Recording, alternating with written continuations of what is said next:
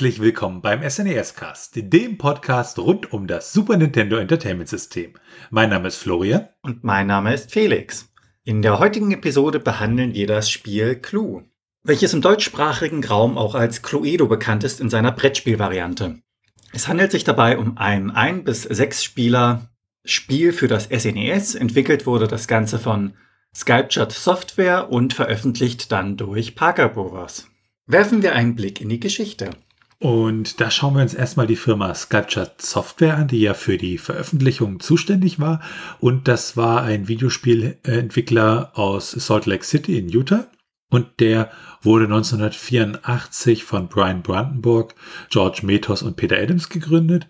Und sie haben relativ viele Spiele für den Commodore 64 entwickelt, so um 1985 bis 1990 herum ungefähr. Und schlussendlich wurden sie dann im Oktober 1995 von Acclaim Entertainment übernommen und schließlich das Studio, was sie daraus gemacht haben, nämlich Acclaim Studios Salt Lake City, im Dezember 2002 geschlossen. Neben den drei Gründern, ähm, wo Peter Adams ähm, Programmierer war und der Co-Founder und der Vizepräsident, war Brian Brandenburg der Präsident am Anfang und George Metos war auch äh, Co-Founder und auch Vizepräsident und später dann auch Präsident. Ähm, daneben war dann noch tätig Hal Rushton, der war Manager und auch Programmierer. Und für, wie gesagt, für einen C64er haben sie relativ viele Spiele rausgebracht. Was mir da so im Gedächtnis geblieben ist, weil ich es damals auch gespielt habe, ist ähm, Street Surfer. Und fürs SNES e haben sie natürlich Clue entwickelt und noch einige andere Spiele, an denen sie mitentwickelt haben, beziehungsweise sie auch in Alleinregie entwickelt haben. Zu nennen wären da Super Star Wars, Return of the Jedi, Mortal Kombat und The Simpsons Bart's Nightmare. Und damit kommen wir zu den Parker Brothers. Ja, Parker Brothers außerhalb Amerikas auch unter dem Namen Parker bekannt. Das war ein Spielehersteller und auch, äh, also die haben Spielzeug, Spiele, Brettspiele gemacht und halt kommen aus Nordamerika und wurden schlussendlich eine Marke von Hasbro. Was man so von Parker Brothers kennt, ist so Monopoly, Clue bzw. Cluedo, Risiko oder auch Travel Pursuit. Ja, die Marke Parker Brothers, die wurde dann noch bis 2009 benutzt und schließlich zugunsten der Marke Hasbro dann noch eingestellt. Ja, zur Entwicklung des Spiels ist relativ wenig bekannt. Es gab ja schon vor diesem Spiel einige Umsetzungen des Spielprinzips von Cluedo, zum Beispiel gab es da schon 1979 für ein Mainframe Inspector Clue. Ähm, es gab Mörder für den Commodore 64 und es gab auch Cluedo aus dem Jahr 1984, unter anderem für den Commodore 64 den BBC Micro. Und dann gab es jetzt halt die Umsetzung fürs SNES e beziehungsweise auch für den Sega Genesis. Über das Entwicklungsteam ist leider auch nichts bekannt. Nur, dass es halt bei Sculpture Software entwickelt wurde und veröffentlicht wurde das ganze Spiel dann schlussendlich im September 1992 in Nordamerika. In Japan und Europa erschien das Spiel nicht und damit ist es ein exklusives Spiel für den nordamerikanischen Markt gewesen. Und bevor wir uns um das eigentliche Spiel kümmern, ja, schauen wir uns nochmal das eigentlich zugrunde liegende Brettspiel an. Cluedo bedeutet an sich eigentlich eine Zusammensetzung, also ein Kofferwort aus dem Wort Clue, Hinweis, und dem Brettspiel Ludo. Grundsätzlich ist Cluedo auch ein Brettspiel. Es kann mit zwei bis sechs Spielern gespielt werden und es wurde von 1984 bis 2015 in verschiedenen Versionen mehrfach veröffentlicht. Ziel des Brettspiels als auch das Zielspiel im SNES e ist ja, dass man einen Mordfall aufklären muss. Man hat auf dem Spielbrett ein Haus abgebildet mit insgesamt neun Räumen und dem Flur. Zu Beginn werden dann verdeckt Karten gezogen und durch Fragen muss man in Erfahrung bringen, wer welche Karten auf der Hand hat. Und dadurch kann man dann die Schlüsse ziehen, wer denn in welchem Raum war, zu welcher Zeit. Die Karten bestehen dabei aus einem Mordwerkzeug, zum Beispiel dem Seil oder dem Messer und dem Raum, in dem man sich befunden hat, zur Tatzeit. Das Ganze ist in der Zeit in verschiedenen Variationen erschienen, wie zum Beispiel Cluedo als DVD, also wirklich als Video. Und dann gab es eine PC-Version, es gab eine Super Clue-Version, also eine Erweiterung zum Grundspiel und diverse Ableger beziehungsweise Spiele mit einem gewissen Thema, wie zum Beispiel Cluedo Simpsons, Cluedo Harry Potter und Cluedo Sherlock. 1985 gab es sogar eine Umsetzung als Kriminalkomödie. Also da wurde das Ganze verfilmt und Grundsätzlich hat das ja mit einem britischen Anwaltsgehilfen begonnen. Der hatte die Idee. Das war Anthony Ernest Pratt und zusammen mit seiner Frau Elva Pratt erdachten die beiden 1943 bzw. 1944, also so im Jahreswechsel, ein Spiel mit dem Namen Mörder. Das Patent haben sie 1944 dann noch eingereicht und drei Jahre später, also 1947, wurde das Ganze dann auch offiziell eingetragen im Patentamt. Es hat nur ein Jahr gedauert, bis die Rechte dann von einer Firma namens Weddingtons gekauft worden sind. Weddington war ein britischer Hersteller von diversen Druckerzeugnissen, also Verpackungen, Material, Briefmarken, Spielekarten und wirklich noch einiges mehr. In der damaligen Kriegszeit bzw. Nachkriegszeit herrschte natürlich ein Mangel an Material und dementsprechend ist das Spiel dann erst 1948 bzw. 49 erschienen, also in den jeweiligen Versionen. Und die Lizenz wurde dann an die Parker Brothers vergeben für den nordamerikanischen Markt. Das hatte zur Folge, dass das Spiel im nordamerikanischen Markt dann Clue, The Sherlock Holmes Games hieß. Und im Deutschen wurde es lizenziert durch die Schmidt-Spiele unter dem Namen dann Wer ist Meisterdetektiv? Allerdings setzte sich dann einige Zeit später die Version, also die nordamerikanische Version der Parker Brothers auch in Deutschland durch. Schlussendlich wurden dann sowohl die Parker Brothers als auch Weddingtons zusammengeführt, weil sie durch Hasbro gekauft bzw. übernommen worden sind. Und zum Spiel ist noch ganz interessant zu sagen, dass vermutet wird, dass die Spielidee vielleicht vom Kartenspiel The King of Hearts Has Five Sons bekommt. Schauen wir uns das Setting des Spiels an. Ja, und das Setting ist natürlich dem Brettspiel entnommen und es geht ja darum herauszufinden, wer Mr. Body ermordet hat. Und wichtig ist es halt dabei dann, wo fand das Verbrechen statt, also in welchem der Räume und natürlich auch welche Waffe wurde benutzt. Und das Ganze findet in so einer Art Herrenvilla statt mit den entsprechend sechs Verdächtigen. Und das ganz kurz zum Setting und damit kommen wir dann auch schon zum Gameplay. Wenn man das Spiel startet, begrüßt einen der Schriftzug Clue Parker Brothers Classic Detective Game und man sieht in einem Raum mit Kamin, es wird eingeblendet, dass Mr. Body tot ist und im Studierzimmer gefunden wurde. Das wechselt dann zu einem anderen Raum, und die Frage wird eingeblendet, ist Miss Scarlett der Schlüssel? Es geht dann weiter mit einer Szene, bei der gezeigt wird, wie eine Hand ein Seil greift. Es wird eingeblendet. Sie wurde mit einem Seil gesehen und eine kleine Animation folgt dann, wie sie wirklich das Seil vom Schreibtisch nimmt. Ja, diese Szene wiederholt sich dann immer und immer wieder. Man kann, wenn man das Ganze dann bestätigt, zwischen fünf Schwierigkeitsgraden auswählen. Passend zum Setting ist dann der Cursor bzw. das Auswahlwerkzeug dann ein Brieföffner. Man kennt das ja aus Filmen, dass der Brieföffner so als Werkzeug dient oder auch als Mordwaffe. Und in dem Sinne passt das ganz gut ins Setting, wie ich finde. Nachdem man sich dann für einen der Schwierigkeitsgrade entschieden hat, kann man die Spieleranzahl einstellen. Aus den angezeigten Porträts kann man dann seine eigene Rolle auswählen. Und anschließend wird dann im nächsten Schritt entschieden, ob man dieser Rolle einen PC-Anteil, also quasi, dass das der PC übernimmt, zuteilt oder ob man das als Mensch, also mit Freunden spielen möchte. Ja, und im Spiel treffen sich dann diese sechs Charaktere. Das sind unter anderem der Colonel Mustard. Dieser diente im Militär, er schied dann irgendwann nach längerer Laufzeit aus, aufgrund des Alters wahrscheinlich, blieb dann in Punjab, also in Indien, und reiste um die halbe Welt, um Mr. Body aus einem sehr, sehr wichtigen Grund zu sehen. Dann haben wir Mrs. Peacock. Sie ist eine Amateur-Ornithologin und hat bereits Vögel vor dem Aussterben gerettet. In der Nähe von dem Anwesen hat sie dann eine seltene Vogelart gesehen und diese möchte sie nun schützen und das Ganze quasi für diese Vogelart herrichten. Dafür braucht sie allerdings das Einverständnis des Besitzers des Anwesens. Dann haben wir Professor Plum. Dabei handelt es sich um einen Archäologen. Er möchte die Finanzierung für eine Reise erbitten denn er hat einen starken Verdacht, dass er in einem fernen Land an einer speziellen Stelle einen entscheidenden Fund für die archäologische Geschichte ausbuddeln kann. Da er selbst nicht so wohlhabend ist, braucht er allerdings eine Finanzierungsmöglichkeit. Und diese erhofft er sich vom Gastgeber. Auch aufgrund der Finanzen ist der Geschäftsmann Mr. Green im Anwesen. Er ist aktuell knapp bei Kasse und versucht mit Hilfe von Mr. Body dann wieder herauszukommen aus seiner Misere. Er hat dafür auch schon einen Plan und hofft jetzt auf ein Darlehen. Als fünfte im Bunde haben wir Miss Scarlet. Das ist so die typische Femme Fatale.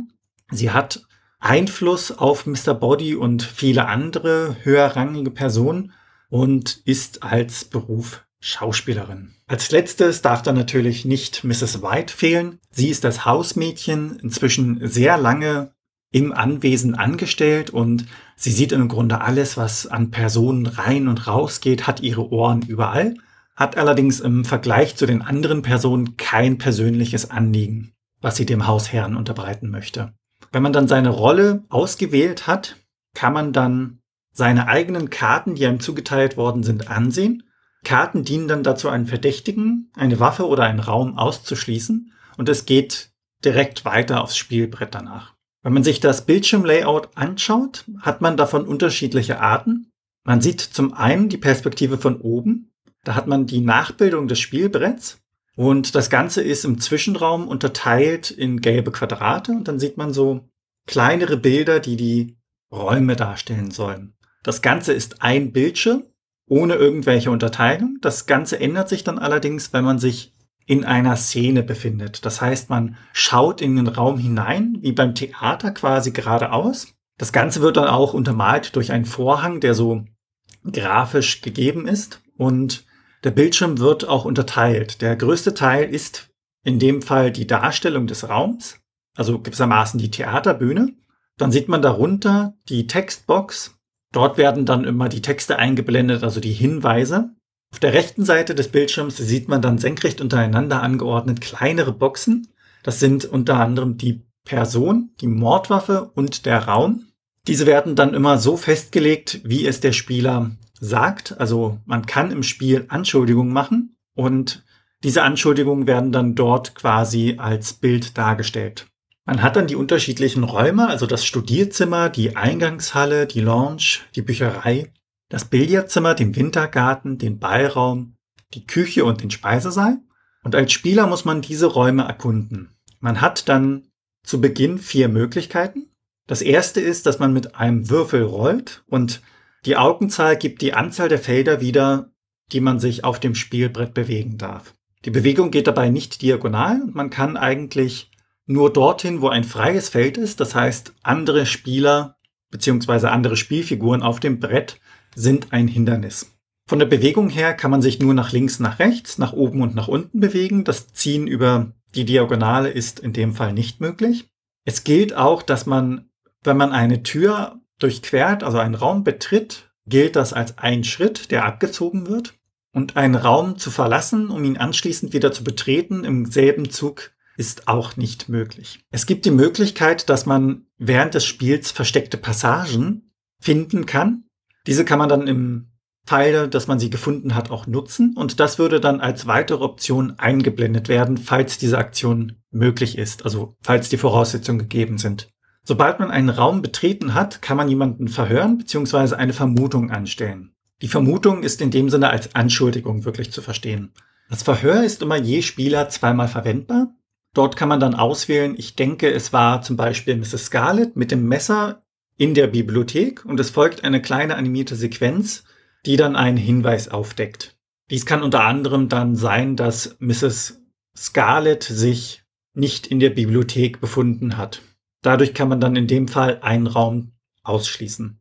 Die Anschuldigung hingegen ist mit Vorsicht zu genießen, denn sie darf nur einmalig im Spiel verwendet werden. In dem Fall beschuldigt man jemanden wirklich exakt der Mörder zu sein.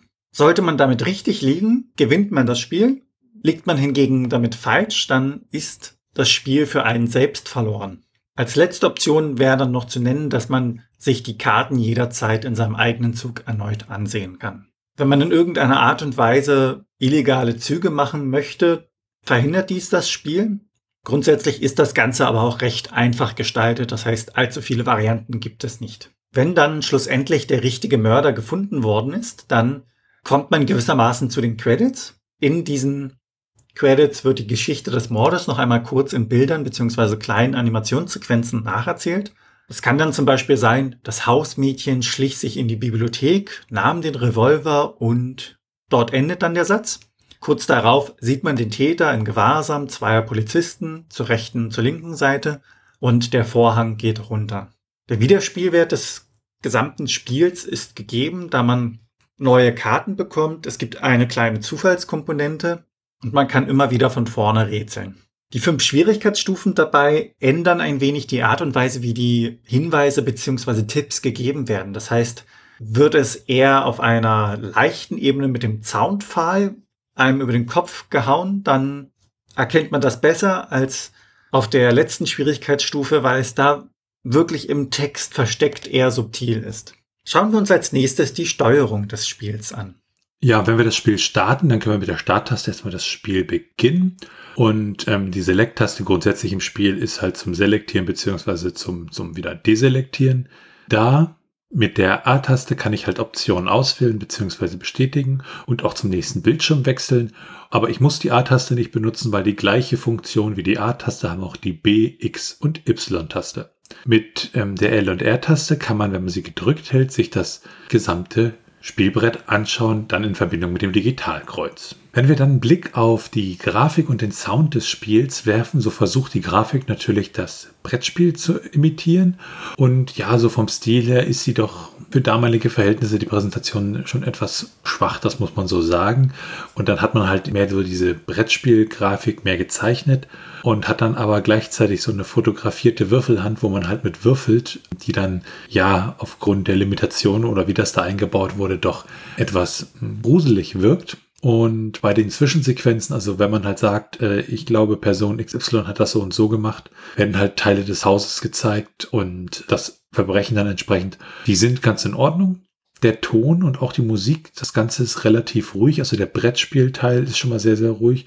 Und wenn es dann an die Sequenzen geht, dann hat man da so ein bisschen Musik, aber ja, die ist dann von der Qualität her so ein bisschen, also sie untermalt das Brettspiel, aber es ist jetzt nichts, wo man sagt, weißt du noch, die Musik von Clue, die, die hat doch damals richtig toll geklungen. Ist hier leider nicht der Fall. Wenn wir dann ins ROM hineinschauen, da haben wir dann noch elf Musik Stücke. Das längste Musikstück mit 4 Minuten 30, The Mysterious Death of Mr. Body. Und dann die einzelnen Charaktere haben ihr kleines äh, Theme, also äh, Colonel Mustard mit 36 Sekunden, Professor Plum mit 27 Sekunden, Mrs. Green mit einer Minute, Miss Peacock mit 30 Sekunden, Miss Scarlet mit 49 Sekunden und Mrs. White mit 27 Sekunden. Dann gibt's noch so ein paar, ja, atmosphärische Soundschnipsel da drin und es gibt einige Soundeffekte, nämlich sechs Stück, also für äh, so Überraschung oder das, das Nicht-Glauben, die sind dann immer so zwischen einer und vier Sekunden lang. Ja, wenn man das Spiel dann spielt, dann stellt sich natürlich die Frage, worauf muss man achten, dass man dann wirklich, ähm, ja, den gesuchten Mörder findet. Was das Strategische angeht, kommt es ein klein wenig darauf an, ob man das Ganze gegen den PC spielt oder ob man das Spiel gemeinsam mit Freunden spielt. Denn wenn man das Spiel mit Freunden zusammenspielt, kann man wirklich darauf achten, wie diejenigen sich verhalten, wie sie formulieren, wonach sie zum Beispiel auch selbst fragen. Und je besser man sich kennt, desto einfacher ist das Ganze ja im Normalfall dann einzuschätzen. In dem Fall, dass man mit Freunden spielt, muss man natürlich auch darauf achten, dass die anderen nicht die eigenen Karten sehen. Das heißt, während des eigenen Zuges sieht man ja seine Karten und muss dann während des fremden Zuges wegschauen, weil man hat nur einen Bildschirm und dementsprechend könnte man da in dem Sinne auch gewissermaßen schummeln. Für den Spielspaß hingegen ist es doch von Vorteil, wenn man dies dann unterlässt. Im Spiel selbst ist es wirklich von Vorteil, wenn man sich notiert, wonach gefragt wird, wie oft gefragt wird und was denn wirklich die genauen Vermutungen waren. Im Gesamtbild lässt sich daraus auch einiges ableiten, wenn zum Beispiel zehnmal nach dem Hausmeeting gefragt wird und siebenmal davon ausgegangen wird, dass das Seil als Tatwaffe herhalten musste, dann kann man so grob erkennen, in welche Richtung die anderen denken, um das jetzt mal ein wenig zu untertreiben. Mitunter kann man dann allerdings auch mit gut platzierten Fragen seine Mitspieler auf falsche Fährten locken, während man selbst anderen Dingen nachgeht. Das Ganze wurde ja auch im Handbuch schon mit berücksichtigt, denn dort hat man Seiten mit so kleinen Tabellen und diese erinnern an das Einstein- bzw. das Zebra-Rätsel. Das heißt, man hat eine Tabelle mit Eigenschaften, wie die Person, den Ort und die Tatwaffe. Und es gibt dann allgemeine Aussagen, wie zum Beispiel, dass Leute mit roten Hemden keine Speere tragen dürfen. Eine zweite Aussage wäre dann, dass Leute im Wald immer einen Speer tragen. Und aus diesen beiden kann man dann zum Beispiel sagen, dass ein Rothemd im Wald niemanden mit einem Speer ermordet haben kann. Ähnliches Prinzip ist es ja bei Clue, denn nach jeder Anschuldigung bekommt man in dem Sinne einen Hinweis und dadurch kann man ja in dem Fall einen Ort, eine Person beziehungsweise eine Mordwaffe ausschließen. Wenn man dann eine Anschuldigung im Spiel macht, wie zum Beispiel, dass das Hausmädchen mit dem Schraubenzieher den Mord im Arbeitszimmer begangen hat, dann bekommt ja jeder Spieler diesen Hinweis und das Spiel sagt einem dann zum Beispiel, dass der Schraubenzieher nicht im Arbeitszimmer lag.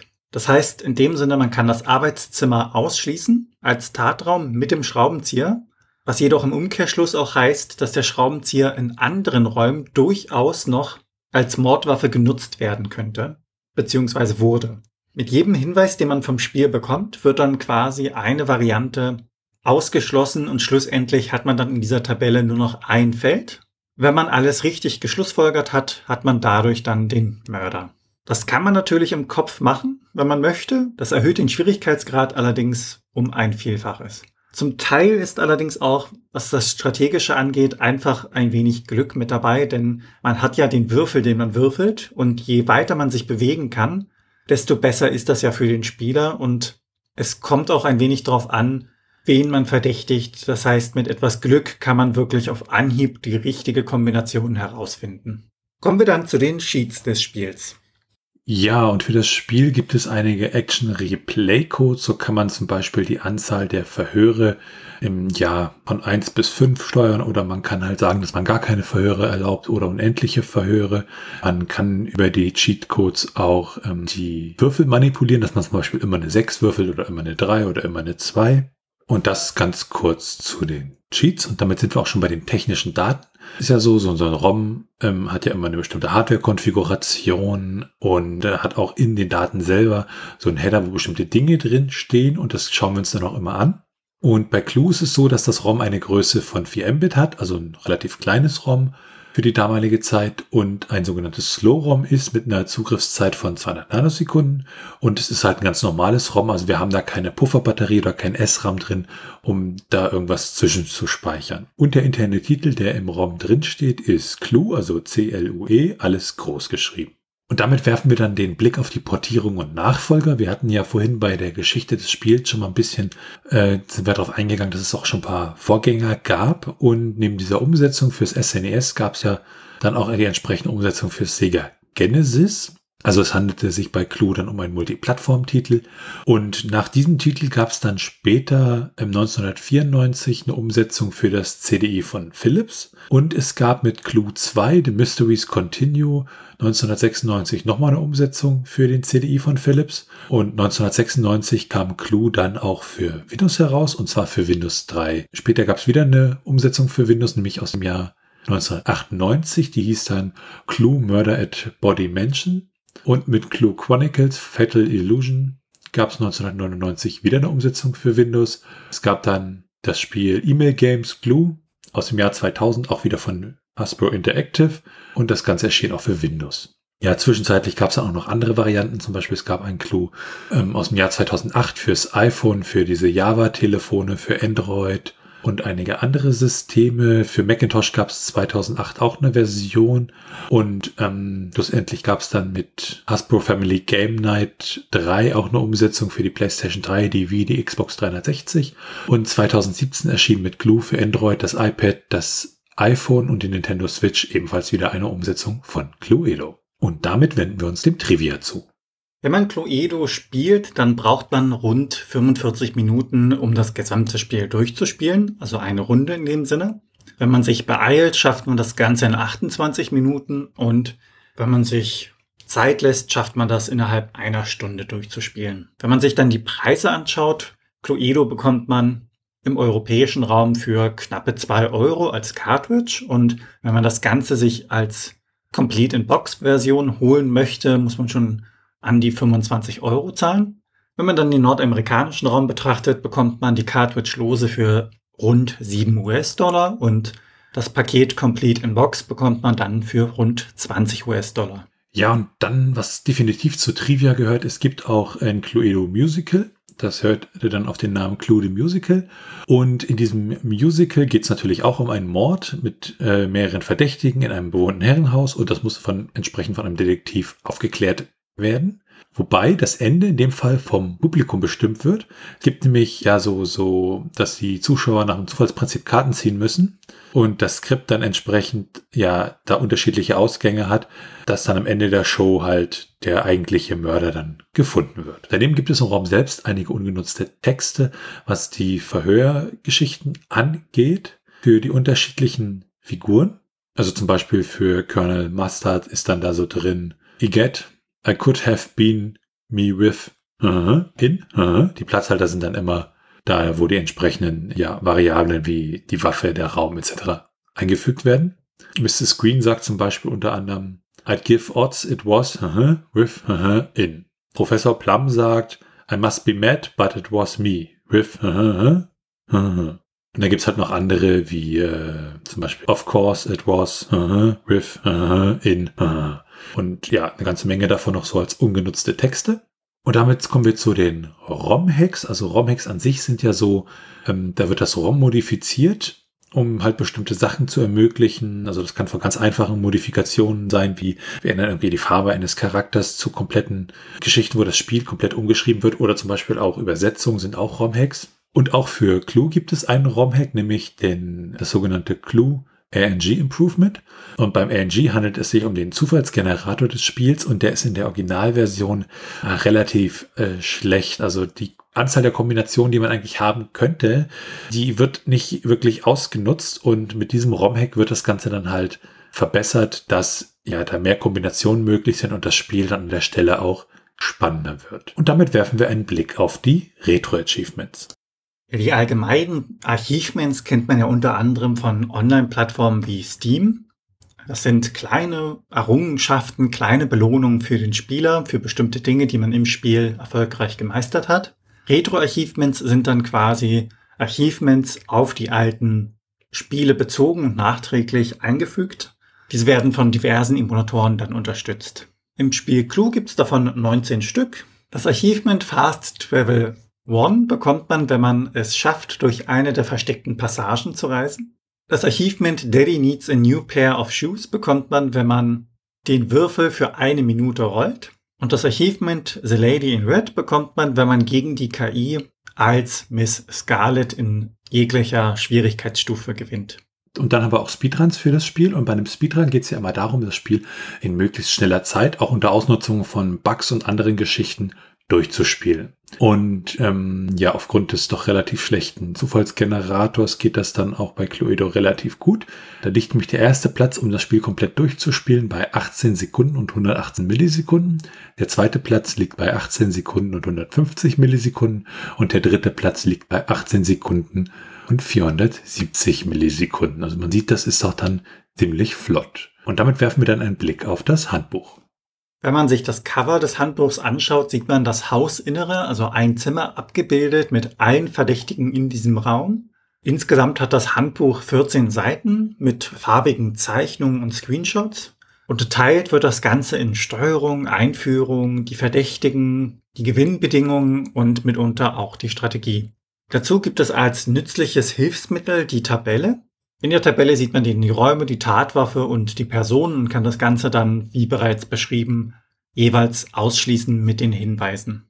Die Texte erklären das Spiel ganz gut und werden dabei mit kleineren Zitaten, wie zum Beispiel von Sherlock Holmes, unterstrichen. Das Ganze endet dann auf der letzten Seite mit der Möglichkeit für 1,50 Dollar ein zusätzliches Notizbuch, also diese Tabelle, zu bekommen.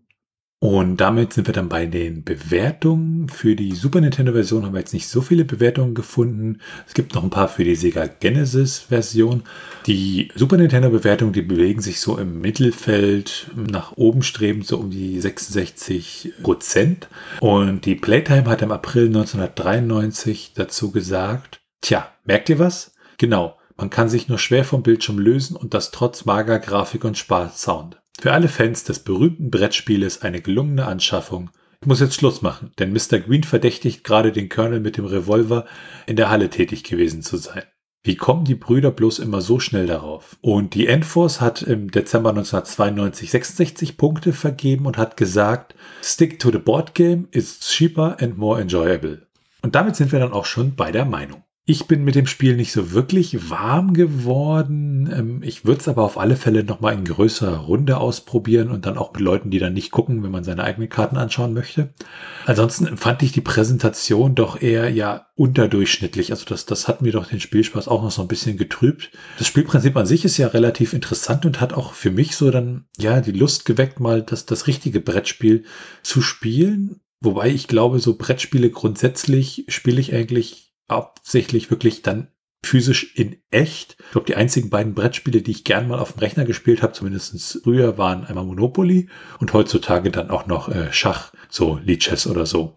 Aber ja, also ich denke, es hat bei mir auf alle Fälle Lust gemacht für die Brettspielversion, dass man die mal wirklich mit mehreren Leuten spielt, was dann auch, glaube ich, ja, lustiger ist, und ja, für mich persönlich dann die SNES-Version jetzt nicht wirklich was ist, aber ich dem durchaus dann, wie gesagt, nochmal eine Chance in größerer Runde geben möchte. Wie sieht's bei dir aus, Felix? Ich glaube, das Spiel verliert ein wenig an Reiz, wenn man das Ganze mit der KI spielt. Also mit Menschen ist das durchaus spaßiger. Ja, die Grafik empfand ich so ein bisschen als grob, also so pixelig nenne ich es mal, auch für damalige Verhältnisse schon. Aber die kleinen Animationen, finde ich, haben irgendwie was Dynamisches, was Abwechslungsreiches und das Spiel an sich ist ja auch relativ einfach, also aufgebaut. Musik hat mir ganz gut gefallen und es macht Spaß, wirklich, das Ganze aufzudecken. Man muss ein bisschen abwägen zwischen der Sicherheit, also wie sicher bin ich mir, wer der Mörder ist, und als zweiten Teil so, wie weit sind denn die anderen? Denn zu früh geraten kann es schiefgehen, dann ist man raus aus dem Spiel zu spät geraten, ärgert man sich dann, weil man zwar den Verdacht hatte und schon alles sich richtig hingelegt hat, aber sich zu unsicher war, um zu sagen, er war es beziehungsweise sie war es. Und das ist auch immer so ein interessantes Zwischending, wie ich finde. Ich denke wirklich, dass die beste Variante das Brettspiel ist, wo man das mit anderen zusammenspielt. Ja, und dann muss man natürlich auch noch darauf achten, da es ja wirklich ein exklusives Spiel fürs nordamerikanische Super Nintendo ist, dass man äh, ja dann auch ein entsprechendes Super Nintendo oder zum Beispiel ein Super NT haben muss, was dann dieses Modul auch abspielen kann an der Stelle.